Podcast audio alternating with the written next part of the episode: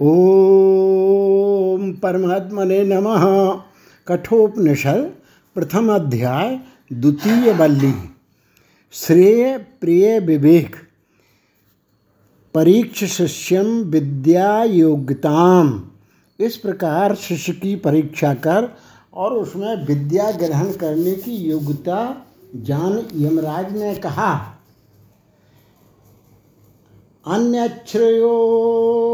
अन्यश्रेयोन्य दुतैव प्रेय।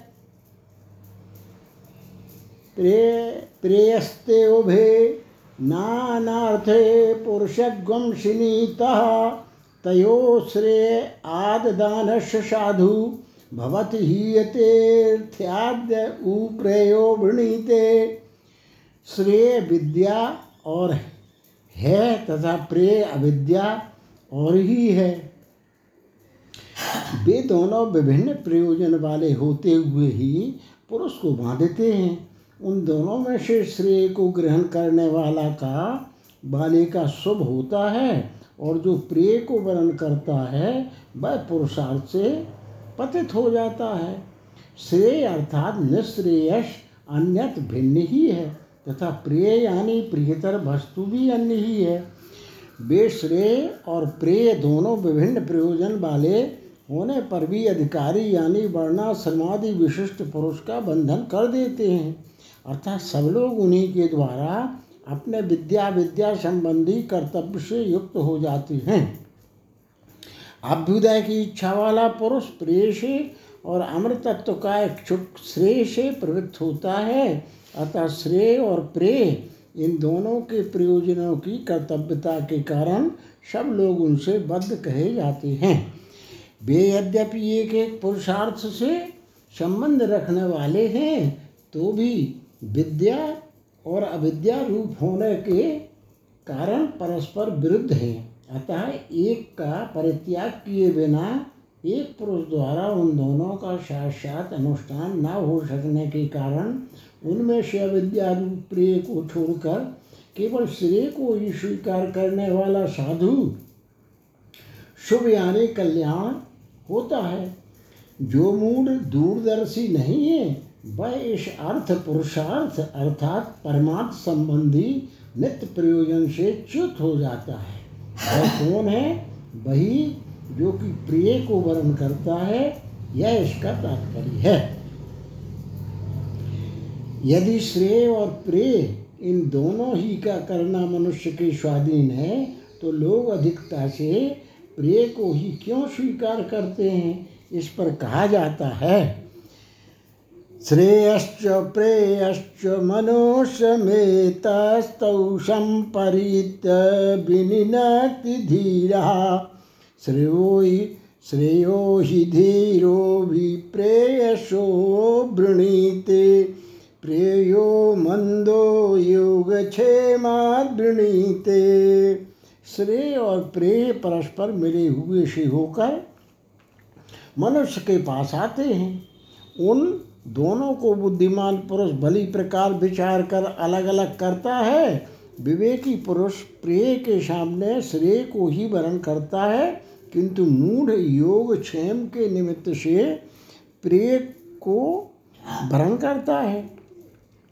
वे मनुष्य के अधीन है, यह बात ठीक है। तथापि वे श्रेय और प्रेय मंद बुद्धि पुरुषों के लिए साधन और फल दृष्टि से जिनका पार्थक्य करना बहुत कठिन है, ऐसे होकर परस्पर मिले हुए ही मनुष्य यानी इस जीव को प्राप्त होते हैं। अतः हंस जिस प्रकार जल से दूध अलग कर लेता है, उसी प्रकार धीर बुद्धिमान पुरुष उन श्रेय और प्रेय पदार्थों का भली प्रकार परिगमन कर, मन से उनकी आलोचना कर, उनके गौरव और लाभों का विवेक यानी पृथककरण करता है। इस प्रकार श्रेय का विवेचन कर, वह प्रेय की अपेक्षा अधिक अभीष्ट होने के कारण श्रेय को ही ग्रहण करता है। परंतु ऐसा करता कौन है? वही जो बुद्धिमान है। इसके विपरीत जो मंद, अल्प बुद्धि है, वह विवेक शक्ति का अभाव होने के कारण जो योग क्षेम ही कारण है, अर्थात जो शरीर आदि की वृद्धि और रक्षा का ही निमित्त है, उस पशु पुत्र आदि रूप प्रिय को ही वरण करता है। शात्वं प्रियान् प्रियरूपाग्वंशकामा न विध्यायन् नचिकेतोत्तस्राक्षी नैताग्वं शृङ्कां वित्तमवीमे बाप्तो, यस्यां मञ्जयन्ति बहवो मनुष्या। हे नचकेता, उस तूने पुत्र वित्तादि प्रिय और अप्सराय आदि प्रिय रूप भोगों को उनका असारत्व चिंतन करके त्याग दिया है। और जिसमें बहुत से मनुष्य डूब जाते हैं, उस इन धन प्राया निंदित गति को तू प्राप्त नहीं हुआ। हे नचकेता, तेरी बुद्धिमत्ता धन्य है, जिसे तूने कि मेरे द्वारा बारंबार प्रलोभित किए जाने पर भी पुत्रादि प्रिय तथा अप्सरा आदि प्रिय रूप भोगों को, उनकी अनित्यता और असारता आदि दोनों दोषों का विचार करके परित्याग कर दिया। और जिसमें मूड पुरुष प्रवृत्त हुआ करते हैं उस वित्तमयी धन प्राया निंदित गति को तू प्राप्त नहीं हुआ। जिस मार्ग में कि बहुत से मूड पुरुष डूब जाते, अर्थात दुख उठाते हैं, उनमें से श्रेय को ग्रहण करने वाले का शुभ होता है, और जो प्रिय को वरण करता है, वह स्वार्थ से पतित हो जाता है। ऐसा जो ऊपर इस बल्ली के प्रथम मंत्र में कहा गया है, सो क्यों? इस पर यमराज कहते हैं, क्योंकि दूर में ते विपरीते विशुचि अविद्याया च विद्येति ज्ञाता विद्याभीप्सिनं नचिकेतसं मन्ये नात्वा कामा बहबोलोरूपंतो जो विद्या और अविद्या रूप से जानी गई है वे दोनों अत्यंत विरुद्ध स्वभाव वाली और विपरीत फल देने वाली हैं। मैं तुझ नचकेता को विद्याभिलाषी मानता हूँ, क्योंकि तुझे बहुत से भोगों ने भी नहीं लोभाया।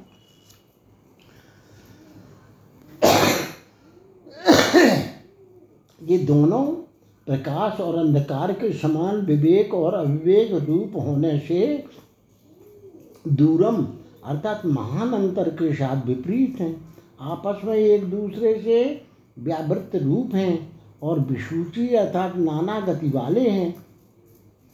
यानी संसार और मोक्ष के कारण होने से विभिन्न फलयुक्त हैं।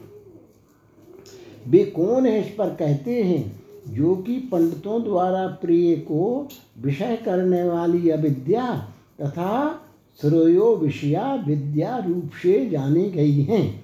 उनमें तुझ नचकेता को मैं विद्याभिलाषी अर्थात विद्यार्थी मानता हूँ। क्यों मानता हूँ? क्योंकि अविवेकियों की बुद्धि को प्रलोभित करने वाले अप्सरा आदि बहुत से भोग भी तुम्हें लुभा नहीं सके।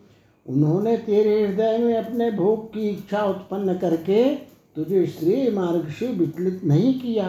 अतः मैं तुझे विद्यार्थी यानी श्रेय का पात्र समझता हूँ। यह इसका अभिप्राय है। अविद्याग्रस्तों की दुर्दशा।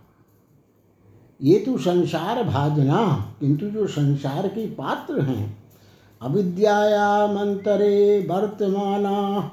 स्वयं धीरा पंडित पंडितम मन्यमाना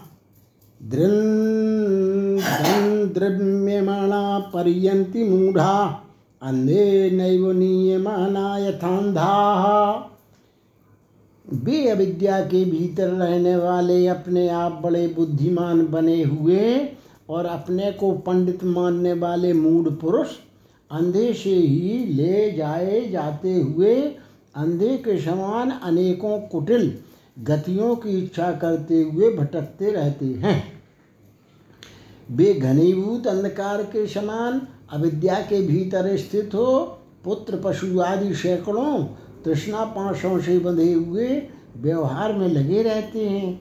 जिस प्रकार अंधे यानी दृष्टहीन पुरुष से विषम मार्ग में ले जा, ले जाए, जाते हुए बहुत से अंधे महान अनर्थ को प्राप्त होते हैं। उसी प्रकार हम बड़े धीर, यानी बुद्धिमान हैं और पंडित अर्थात शास्त्र कुशल हैं। इस प्रकार अपने को मानने वाले वे मूढ़, अविवेकी की पुरुष, नाना प्रकार की अत्यंत कुटिल गतियों की इच्छा करते हुए जरा मरण और रोग आदि दुखों से सब ओर भटकते रहते हैं। अतयो मूढ़त्वाद अतयो मूढ़ता के कारण न संपराया प्रतिभाति बालम प्रमाद्यंतम वित्तमोहेन मूढ़म। अयम लोको नास्ति पर इति मानी पुनः पुनर्वसमापद्यते में। धन के मोह से अंधे हुए और प्रमाद करने वाले उस मूर्ख को परलोक का साधन नहीं सूझता। यह लोक है, परलोक नहीं है। ऐसा मानने वाला पुरुष बारंबार मेरे वश को प्राप्त होता है। उसे सांपराय भाषित नहीं होता। देहपात के अनंतर जिसके प्रति गमन किया जाए, उसे संपराय परलोक कहते हैं। उसकी प्राप्ति ही जिसका प्रयोजन है वह साधन विशेष शास्त्रीय संपराय है। संपराय है, वह बाल अर्थात अविवेकी पुरुष के प्रति प्रकाशित नहीं होता, अर्थात वह उसके चित्त के सम्मुख उपस्थित नहीं होता। तथा जो प्रमाद करने वाला है, जिसका चित्त, पुत्र, पशु आदि प्रयोजनों में आसक्त है, और जो धन के मोह से अर्थात धन निमित्तक अविवेक से मूड यानी अज्ञान से आवृत्त है उस मूड को परलोक का साधन नहीं सूझा करता। यह जो स्त्री और अन्य पानादि विशिष्ट दृश्यमान लोक है, बस यही है। इससे अन्य और कोई स्वर्ग आदि लोक नहीं है। जो पुरुष इस प्रकार मानने वाला है, वह बारंबार जन्म लेकर मुझ मृत्यु की अधीनता को प्राप्त होता है। अर्थात वह जन्म मरणादि रूप दुख, परंपरा पर ही आरूढ़ रहता है, यह लोक प्राय इसी प्रकार का है। आत्मज्ञान की दुर्लभता। यस्तु श्रेयोर्थी सहस्रेशु कश देवात्म विद भवती तद्विदो तद्विधो यस्मात्। किंतु जो तेरे समान श्रेय की इच्छा वाला है, ऐसा तो हज़ारों में कोई ही आत्मवेदता होता है। क्योंकि सर्वना सर्वनायापि बहुभिरयो न लभ्या। शृण्वन्तोऽपि बहवोऽयं न विद्युः। आश्चर्यो भक्ता कुशलोश्च लब्धा लब्धाश्चर्यो ज्ञाता कुशलानुशिष्टा। जो बहुत को ना सुनने के लिए भी प्राप्त होने योग्य नहीं है जिसे बहुत से सुनकर भी नहीं समझते, उस आत्म तत्व का निरूपण करने वाला भी आश्चर्य रूप है। उसको प्राप्त करने वाला भी कोई निपुण पुरुष ही होता है। तथा कुशल आश्चर्य द्वारा उपदेश किया हुआ ज्ञाता भी आश्चर्य रूप है। जो आत्मा बहुतों को तो सुनने के लिए भी नहीं मिलता, तथा दूसरे बहुत से अभागी अशुद्ध चित्त पुरुष जिस आत्म तत्व को सुनकर भी नहीं जान पाते, यही नहीं, इसका वक्ता भी आश्चर्य और अद्भुत सा ही है।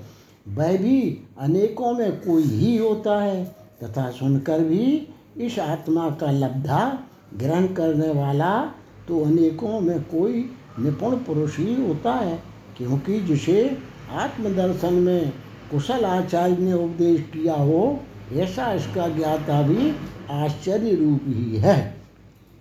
क्योंकि ना नरेणा वरेण प्रोक्त सुभुज्ञो बहुधा चिंत्यमान अनन्य प्रोक्ते गतिरत्र नास्ति, अणीयान ह्यतर्के मणु प्रमाणात् कई प्रकार से कल्पना किया हुआ यह आत्मा नीच पुरुष द्वारा कहे जाने पर अच्छी तरह नहीं जाना जा सकता। अभेदर्शी आचार्य द्वारा उपदेश किए गए, इस आत्मा में अस्थि नास्ति रूप कोई गति नहीं है, क्योंकि यह सूक्ष्म परिणाम बालों से भी सूक्ष्म और दुर्विज्ञ है। यह आत्मा जिसके विषय में तुम मुझसे कुछ पूछ रहे हो किसी अवरहीन यानी साधारण बुद्धि वाले मनुष्य से कहा जाने पर अच्छी तरह नहीं जाना जा सकता, क्योंकि यह वादियों द्वारा अस्त नास्ति करता करता एवं शुद्ध अशुद्ध इस प्रकार अनेक तरह से चिंतन किया जाता है। तो फिर यह किस प्रकार अच्छी तरह जाना जाता है? इस पर कहते हैं अनन्य प्रोक्त, अनन्य अर्थात अपने प्रतिपाद्य ब्रह्म स्वरूप को प्राप्त हुए अपृथक दर्शी आचार्य द्वारा कहे हुए इस आत्मा में अस्त नास्ति रूप गति यानी चिंता नहीं है, क्योंकि आत्मा संपूर्ण विकल्पों की गति से रहित है। अथवा अनन्य प्रोक्त, अपने स्वरूप भूत अनन्य आत्मा का गुरु द्वारा उपदेश किए जाने पर अन्य गे वस्तु का अभाव हो जाने के कारण उसमें कोई गति यानी अन्य अवगति ज्ञान नहीं रहती। क्योंकि आत्मा के एकत्व का जो विज्ञान है, यही ज्ञान की परानिष्ठा है। अतः ये वस्तु का अभाव हो जाने के कारण फिर यहाँ कोई और गति नहीं रहती। अथवा उस अनन्य, अर्थात स्वात्मभूत आत्म तत्व के उपदेश कर, कर दिए जाने पर संसार की गति नहीं रहती क्योंकि उसके अनंतर तुरंत ही आत्मविज्ञान का फल रूप मोक्ष प्राप्त हो जाता है। अथवा जिसका आगे वर्णन किया जाएगा उस ब्रह्मात्म भूत आचार्य द्वारा उपदेश किए हुए इस आत्म तत्व में फिर अगति अनवबोध अर्थात अपरिज्ञान नहीं रहता। अर्थात आचार्य के समान उस श्रोता को भी यह आत्म विषय ज्ञान ही, ज्ञान हो ही जाता है कि वह ब्रह्म मैं हूँ। इस प्रकार शास्त्रज्ञ आचार्य द्वारा अभिन्न रूप से कहा हुआ आत्म सुविज्ञ होता है। नहीं तो यह अणु प्रमाण वस्तुओं से भी अणु हो जाता है।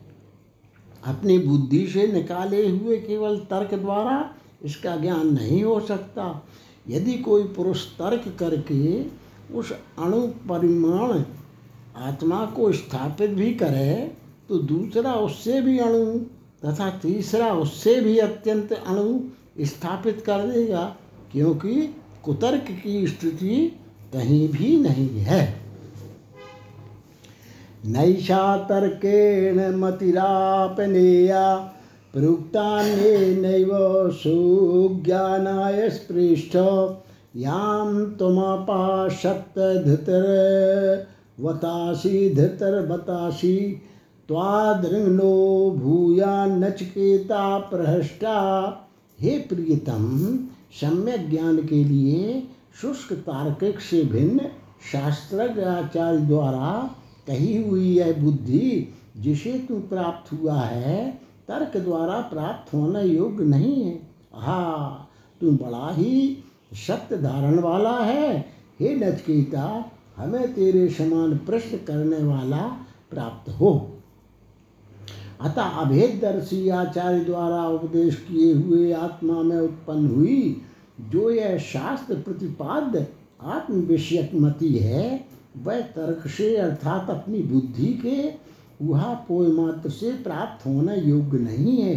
अथवा यह समझो कि यह आत्मबुद्धि तर्क शक्ति से अपने तब यानी छोड़ी जाना योग्य नहीं है, क्योंकि तार्किक तो अध्यात्म शास्त्र से अनभिज्ञ होता है। वह अपनी बुद्धि से कल्पना किया हुआ चाहे, जो कहता रहता है, अतः हे प्रेष्ठ प्रियतम, यह जो शास्त्र जनित आत्मबुद्धि है, वह तो तार्किक से भिन्न। किसी शास्त्रज्ञ आचार्य द्वारा उपदेश की जाने पर ही सम्यक ज्ञान की कारण होती है। अच्छा तो तर्क से प्राप्त न होने योग्य वह मति कौन सी है, इस पर कहते हैं, जिस मति को तूने मेरे वरदान से प्राप्त किया है जिस तेरी धृति सत्य अर्थात यथार्थ पदार्थ को विषय करने वाली है, वह तू सत्य धृति है। वत इस अव्यय से अनुकंपा करते हुए यमराज आगे कहे जाने वाले विज्ञान की स्तुति के लिए नचकेता से कहते हैं, हे नचकेता, हम तेरे समान प्रश्न करने वाला और भी पुत्र अथवा शिष्य मिले, परंतु वह हो कैसा? जैसा कि तू प्रश्न करने वाला है। नचकेता से प्रसन्न हुए मृत्यु ने फिर भी कहा, कर्म फल की अनित्यता। जानाम हद्वं शेष विधिवित्त नित्यम नाह्याधुवै प्राप्ते ही ध्रुवं तत।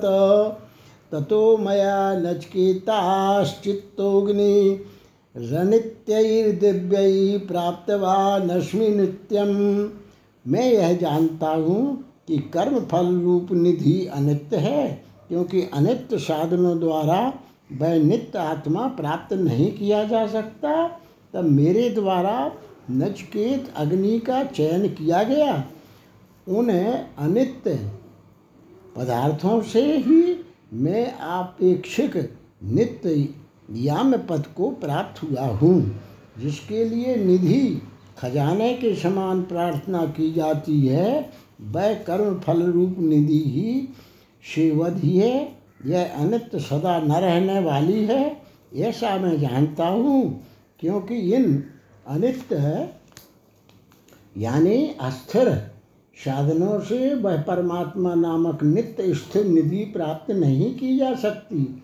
जो निधि अनित्य सुख स्वरूप है, वही अनित्य पदार्थों से प्राप्त होती है।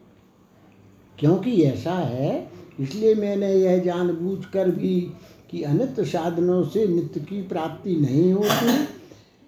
नाचिकेत अग्नि का चयन किया था, अर्थात पशु आदि अनित्य पदार्थों से स्वर्ग सुख के साधन स्वरूप उस अग्नि का संपादन किया था।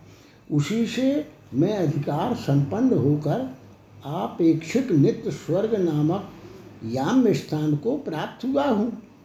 नचकेता के त्याग की प्रशंसा। कामस्याप्तिं जगता प्रतिष्ठा प्रतिष्ठां कृतोरनन्त्यं भयस्य पारं।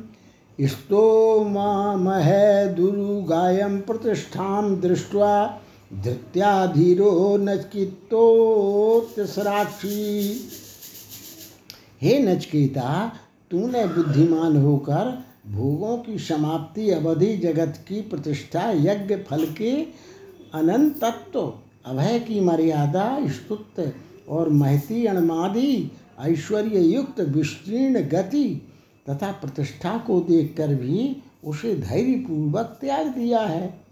किंतु हे नचकेता, तुमने तो धीर धृतिमान होकर कामनाओं की प्राप्ति समाप्ति को, क्योंकि इस हिरण्य गर्भ पद, में ही संपूर्ण कामनाएँ समाप्त होती हैं तथा सर्वात्मक होने के कारण अध्यात्म अधिभूत एवं अधिदैव रूप जगत की प्रतिष्ठा यानी आश्रय को यज्ञ के अनंत अनंत, अर्थात अनंत फल हिरण्य गर्भ पद को अभय के पार अर्थात परानिष्ठा को और स्तोम स्तुत तथा महत, अणिमादि, ऐश्वर्यादिक अनेक गुणों के संघात संघात से युक्त। इस प्रकार जो स्तोम है और महत भी है, ऐसे सर्वोत्कृष्ट होने के कारण स्तोम महत, उरुगाय, विस्तीर्ण गति को तथा प्रतिष्ठा अपनी सर्वोत्तम स्थिति को देखकर भी उसे धैर्यपूर्वक त्याग दिया। अर्थात एकमात्र पर वस्तु की ही इच्छा करते हुए इस संपूर्ण सांसारिक भोग समूल का परित्याग कर दिया। अहो, तुम बड़े ही उत्कृष्ट गुण संपन्न हो। जिस आत्मा को तुम जानना चाहते हो आत्म ज्ञान का फल। तम दुर्दशम गूढ़ मनो प्रविष्टम गुहाहितं गौहरेष्टं पुराणम्, अध्यात्मयोगाधिगमेन देवं, मत्वा धीरो हर्षशोकौ जहाती उस कठिनता से दीख पड़ने वाले गूढ़ स्थान में, अनुप्रविष्ट बुद्धि में स्थित गहन स्थान में रहने वाले पुरातन देव को अध्यात्म योग की प्राप्ति द्वारा जानकर धीर बुद्धिमान पुरुष हर्ष सुख को त्याग देता है। अति सूक्ष्म होने के कारण दुर्दर्श जिसका कठिनता से दर्शन हो सके, उसे दुर्दर्श कहते हैं। गूढ़ अर्थात गहन स्थान में अनुप्रविष्ट यानी शब्दादि प्राकृतिक विषय विकार रूप विज्ञान से छिपे हुए गुहा बुद्धि में उपलब्ध होने के कारण उसी में स्थित तथा गहोरेष्ट गह्वर विषम यानी अनेक अनर्थों से संकुलित स्थान में रहने वाले देव को जानकर धीर पुरुष हर्ष शोक को त्याग देता है। क्योंकि आत्मा इस प्रकार गूढ़ स्थान में अनुप्रविष्ट और बुद्धि में स्थित है, इसलिए वह गौहरेष्ठ है। तथा गौहरेष्ठ होने के कारण ही दुर्दर्श है। उस पुराण यानी पुरातन देव को, अध्यात्म योग की चित्त को विषयों से हटाकर आत्मा में लगा देना अध्यात्म योग है। योग है उसकी प्राप्ति द्वारा जानकर धीर पुरुष अपने उत्कर्ष, अपकर्ष का अभाव हो जाने के कारण हर्ष सुख का परित्याग कर देता है। इसके सिवा एतच्छ्रुत्वा सम्प्रगिरिग्रह्यमर्त्या प्रवह्य धर्मो मणुमेतमाप्य शमोदते मोदनीयाग्वं हि लब्ध्वा विवृत्तग्वं सद्मो नचकेत सम्मन्ये। मनुष्य इस आत्म तत्व को सुनकर और उसे भली प्रकार ग्रहण कर, धर्मी आत्मा को देहादि संगात से पृथक करके इस सूक्ष्म आत्मा को पाकर तथा इस मोदिनी की उपलब्धि कर अति आनंदित हो जाता है। मैं तुझ नचकेता को खुले हुए ब्रह्म भवन वाला समझता हूँ। अर्थात हे नचकेत, मेरे विचार से तेरे लिए मोक्ष मोक्ष का द्वार खुला हुआ है। इस आत्म तत्व को जिसका कि अब मैं वर्णन करूँगा, उसे सुन। आचार्य की कृपा से भली प्रकार आत्मभाव से ग्रहण कर मरण धर्म मनुष्य इस धर्म धर्म विशिष्ट आत्मा को शरीर आदि से उद्यमन करके, यानी पृथक करके, तथा इस अणु अर्थात सूक्ष्म और मोदनी हर्ष योग्य आत्मा को उपलब्ध कर वह मरणशील विद्वान आनंदित हो जाता है। इस प्रकार के तुच्छ नचकेता के प्रति मैं ब्रह्म भवन को खुले द्वार वाला, अर्थात अभिमुख हुआ, मानता हूँ। अभिप्राय यह कि मैं तुझे मोक्ष के योग्य समझता हूँ। यद्य हम योग्य प्रसन्न प्रसन्नश्चास्मी, भगवन माम प्रति नचकेता बोला, भगवान, यदि मैं योग्य हूँ और आप मुझ पर प्रसन्न हैं तो शर्मातीत वस्तु विषय प्रश्न। अन्यत्र धर्मादन्यत्रा धर्मादन्यत्रास्मात् कृता कृतात्, अन्यत्र भूताच्च, भव्याच्च यत् तत् पश्यसि तद्वद। जो धर्म से पृथक अधर्म से पृथक तथा इस कार्य कारण रूप प्रपंच से भी पृथक है और जो भूत एवं भविष्यत से भी अन्य है, ऐसा आप जिसे देखते हैं, वही मुझसे कहिए।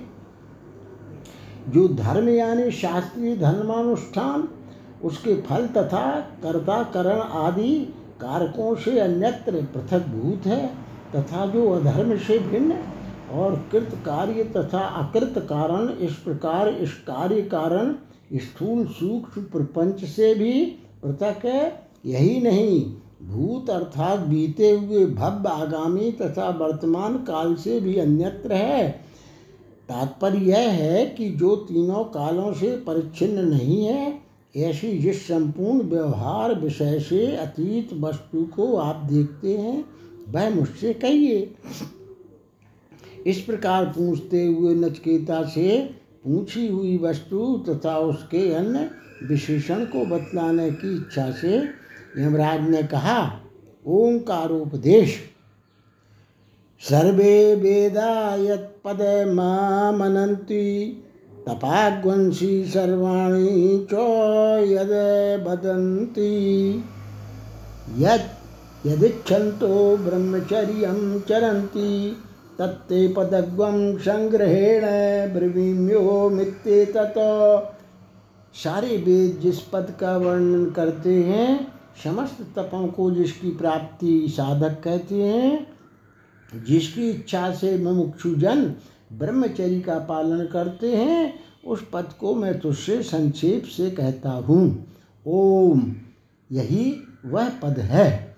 समस्त वेद जिस पद, अर्थात गमनीय स्थान का अभिविभाग, अविभाग यानी एक रूप से आगमन प्रतिपादन करते हैं, समस्त तपों को भी जिसके लिए कहते हैं, अर्थात वे जिस स्थान की प्राप्ति के लिए हैं, जिसकी इच्छा से गुरुकुल भाषरूप ब्रह्मचर्य अथवा ब्रह्म प्राप्ति में उपयोगी कोई और साधन करते हैं, उस पद को जिसे कि तू जानना चाहता है, मैं संक्षेप से कहता हूँ।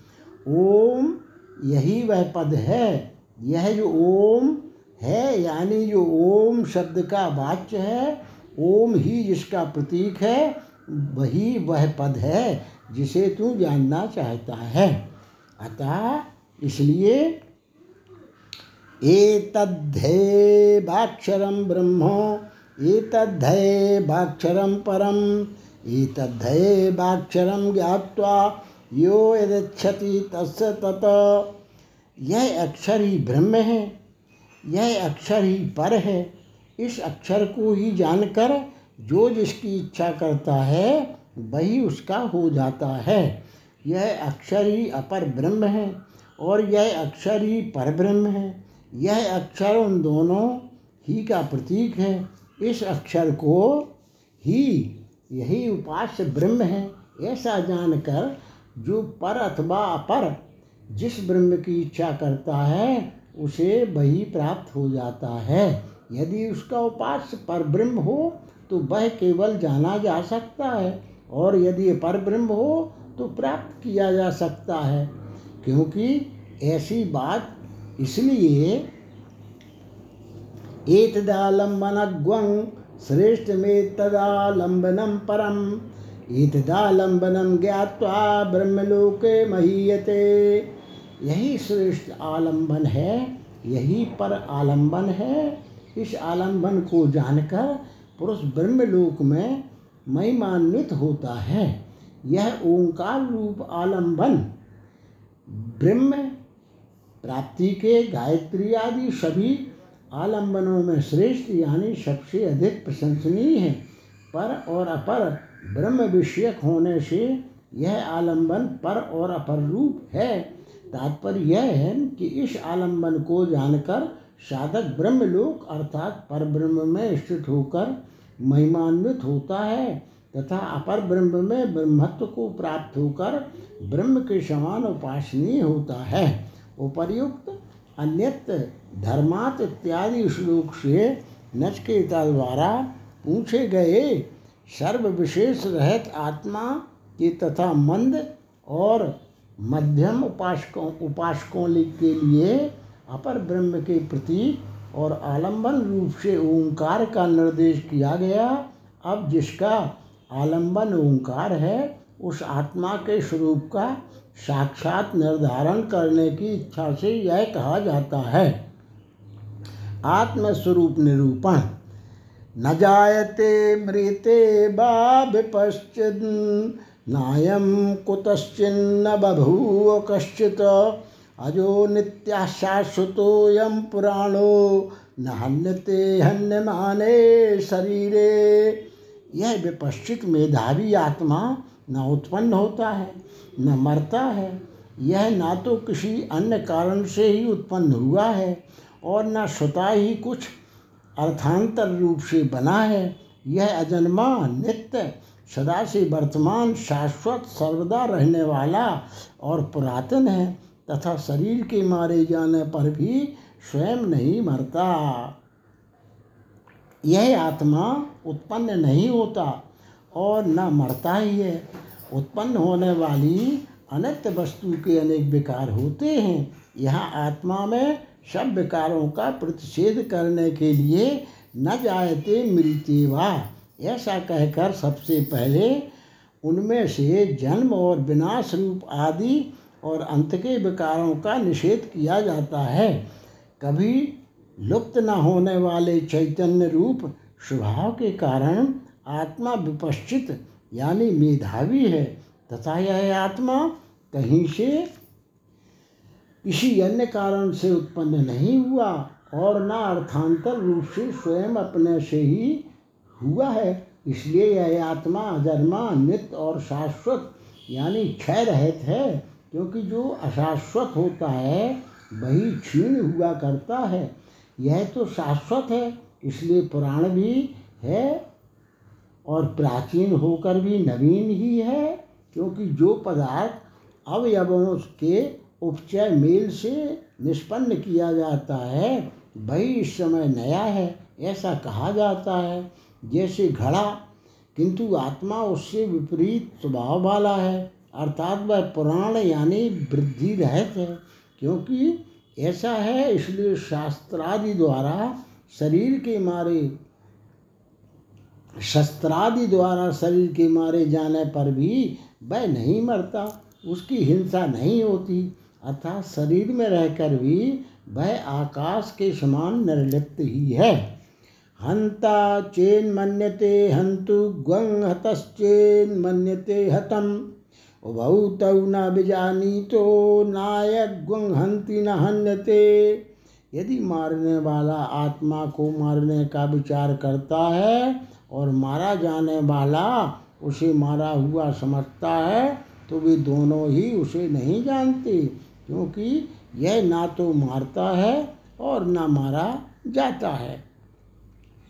ऐसे प्रकार के आत्मा को भी, जो देह मात्र को ही आत्मा समझने वाला, किसी को मारने वाला पुरुष, यदि किसी को मारने का विचार करता है, यह सोचता है कि मैं इसे मारूँगा, तथा दूसरा, मारा जाने वाला भी, यह समझकर कि मैं मारा गया हूँ अपने आत्मा को मारा गया मानता है तो वे दोनों ही अपने आत्मा को नहीं जानते, क्योंकि आत्मा अभिकारी है, इसलिए वह मार नहीं सकता, और आकाश के समान अभिकारी होने से ही मारा भी नहीं जा सकता।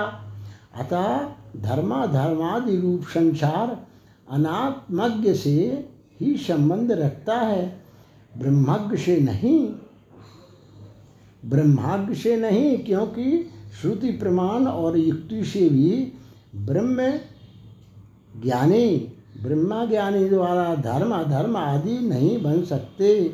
तो फिर मुख्य पुरुष आत्मा को किस रूप से जानता है? इस पर कहते हैं, अणोरणीयान महतो महीयान्नात्मा जंतो निहतो गुहायाम।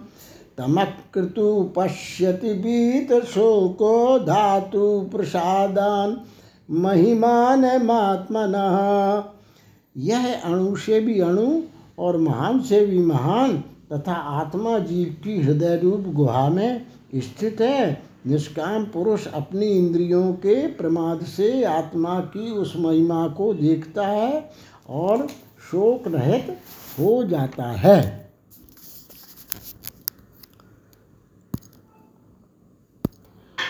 आत्मा अणु से भी अणु, अर्थात श्यामाक आदि सूक्ष्म पदार्थों से भी सूक्ष्मतर तथा महान से भी महान, यानी पृथ्वी आदि महत परिमाण वाले पदार्थों से भी महत्तर है। संसार में अणु अथवा महत परिमाण वाली जो कुछ वस्तु है, वह उस नित्य स्वरूप आत्मा से ही आत्मवान, स्वरूप सत्ता युक्त हो सकती है। आत्मा से प्रत्यक्त हो जाने पर वह सत्ता शून्य हो जाती है। अतः यह आत्मा ही अणु से अणु और महान से महान है, क्योंकि नाम रूप वाली सभी वस्तुएँ इसकी उपाधि हैं। वह आत्मा ही ब्रह्मा से लेकर स्तंभ पर्यंत संपूर्ण प्राणी समुदाय की गुहा, हृदय में निहित है, अर्थात अंतरात्म रूप से स्थित है। देखना, सुनना, मनन करना और जानना, ये जिसके लिंग हैं, उस आत्मा को अक्रतु निष्काम पुरुष अर्थात जिसकी बुद्धि दृष्ट और अदृष्ट बाह्य विषयों से उपरत हो गई है, क्योंकि जिस समय ऐसी स्थिति होती है, उसी समय मन आदि इंद्रियाँ जो कि शरीर को धारण करने के कारण धातु कहलाती हैं, प्रसन्न होती हैं सो इन धातुओं से, प्रसाद से, वह अपने आत्मा की कर्म निमित्तिक वृद्धि और क्षय से रहत महिमा को देखता है।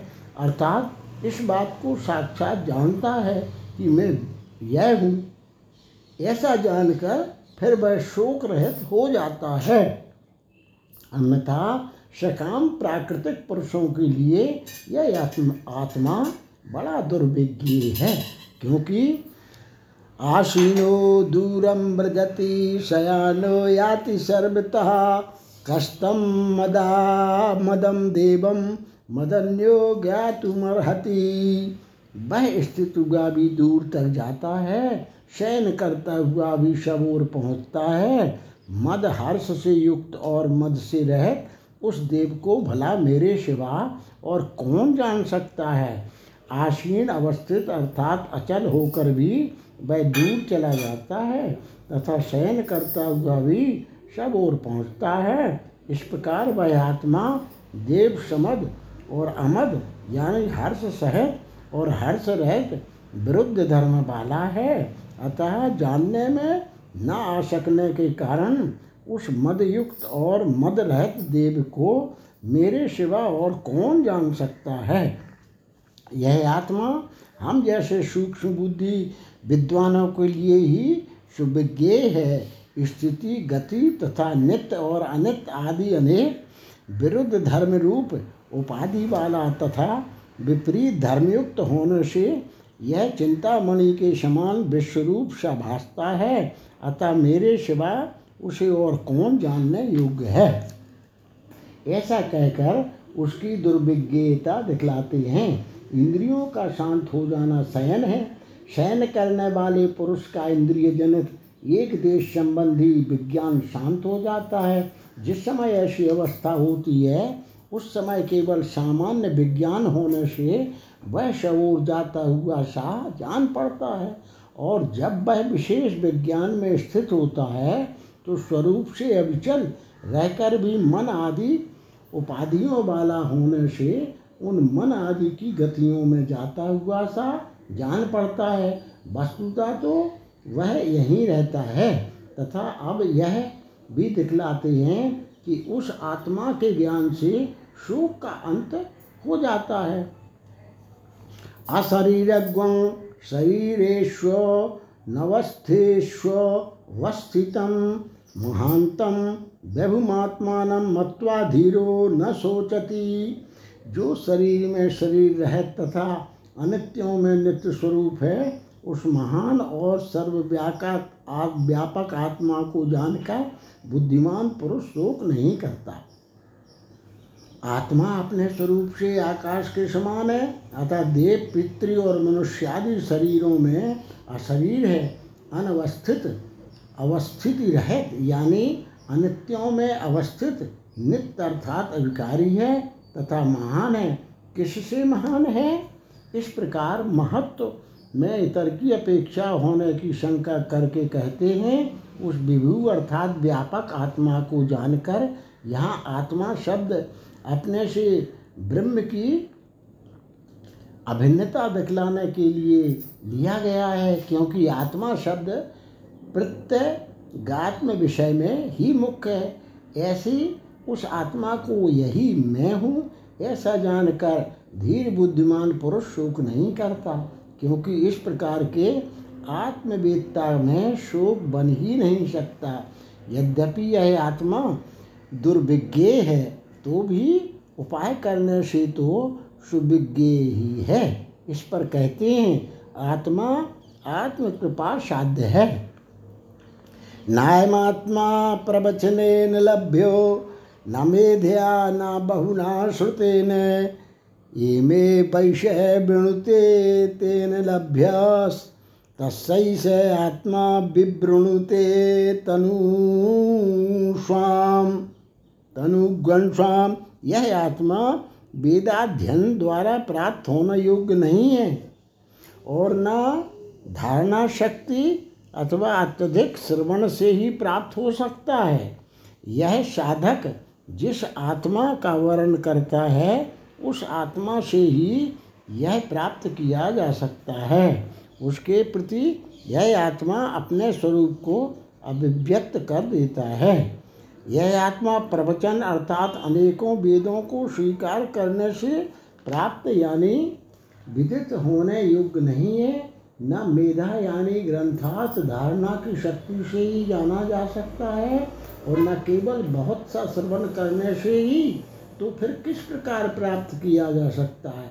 इस पर कहते हैं, यह साधक जिसे अपने आत्मा का वरण प्रार्थना करता है, उस वरण करने वाले आत्मा द्वारा यह आत्मा स्वयं ही प्राप्त किया जाता है। अर्थात उससे ही यह ऐसा है, इस प्रकार जाना जाता है। तात्पर्य कि केवल आत्मलाभ के लिए ही प्रार्थना करने वाला निष्काम पुरुष को आत्मा के द्वारा ही आत्मा की उपलब्धि होती है।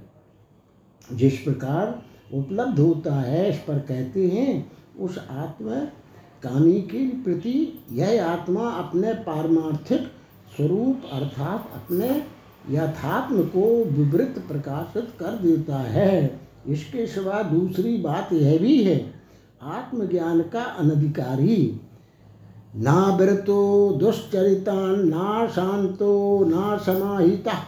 ना शांत मानसो वापी प्रज्ञाने नई न मापनुयात। जो पाप कर्मों से निवृत्त नहीं हुआ है, जिसकी इंद्रियाँ शांत नहीं हैं और जिसका चित्त असमाहित या अशांत है, वह से आत्मज्ञान द्वारा प्राप्त नहीं कर सकता। जो दुष्चरित प्रतिषिद्ध कर्म यानी श्रुति स्मृति से अवैध पाप कर्म से अविरत अनुपरत है, वह नहीं। जो इंद्रियों की चंचलता के कारण शांत यानी उपरति शून्य है, वह भी नहीं। जो असमाहित, अर्थात जिसका चित्त एकाग्र नहीं, वह विक्षिप्त चित्त है, वह भी नहीं। तथा समाहित चित्त होने पर भी उस एकाग्रता के फल का इच्छुक होने के कारण जो अशांत चित्त है, जिसका चित्त निरंतर व्यापार करता रहता है, वह पुरुष भी इस प्रस्तुत आत्मा को केवल आत्मज्ञान द्वारा नहीं प्राप्त कर सकता। अर्थात जो पाप कर्म और इंद्रियों की चंचलता से हटा हुआ तथा साम, समाहित चित्त और उस समाधान के फल से भी उपशांत मना है वह आचार्यवान साधक ही ब्रह्म ज्ञान द्वारा उपर्युक्त आत्मा को प्राप्त कर सकता है। किंतु जो साधक ऐसा नहीं है, उसके विषय में श्रुति कहती है। यश ब्रह्म चो छत्र उभे भवते ओदन मृत्युर्यशोपसेचन का इत्था भेद यत्र जिस आत्मा के ब्राह्मण और क्षत्रिय ये दोनों ओदन भात हैं तथा मृत्यु जिसका उपसेचन शाकादि है, वह जहाँ है, उसे कौन अज्ञ पुरुष इस प्रकार उपर्युक्त साधन संपन्न अधिकारी के समान जान सकता है? संपूर्ण धर्मों को धारण करने वाले और सबके रक्षक होने पर भी ब्राह्मण और क्षत्रिय, ये दोनों वर्ण जिस आत्मा के उदन भोजन है तथा सबका हरण करने वाला होने पर भी मृत्यु जिसका भात के लिए उपसेचन शाकादि के समान है, अर्थात भोजन के लिए भी पर्याप्त नहीं है, उस आत्मा को जहाँ की वह है, ऐसा कौन पूर्वोक्त साधनों से रहित और साधारण बुद्धि वाला पुरुष है, जो इस प्रकार उपर्युक्त साधन संपन्न पुरुष के समान जान सके?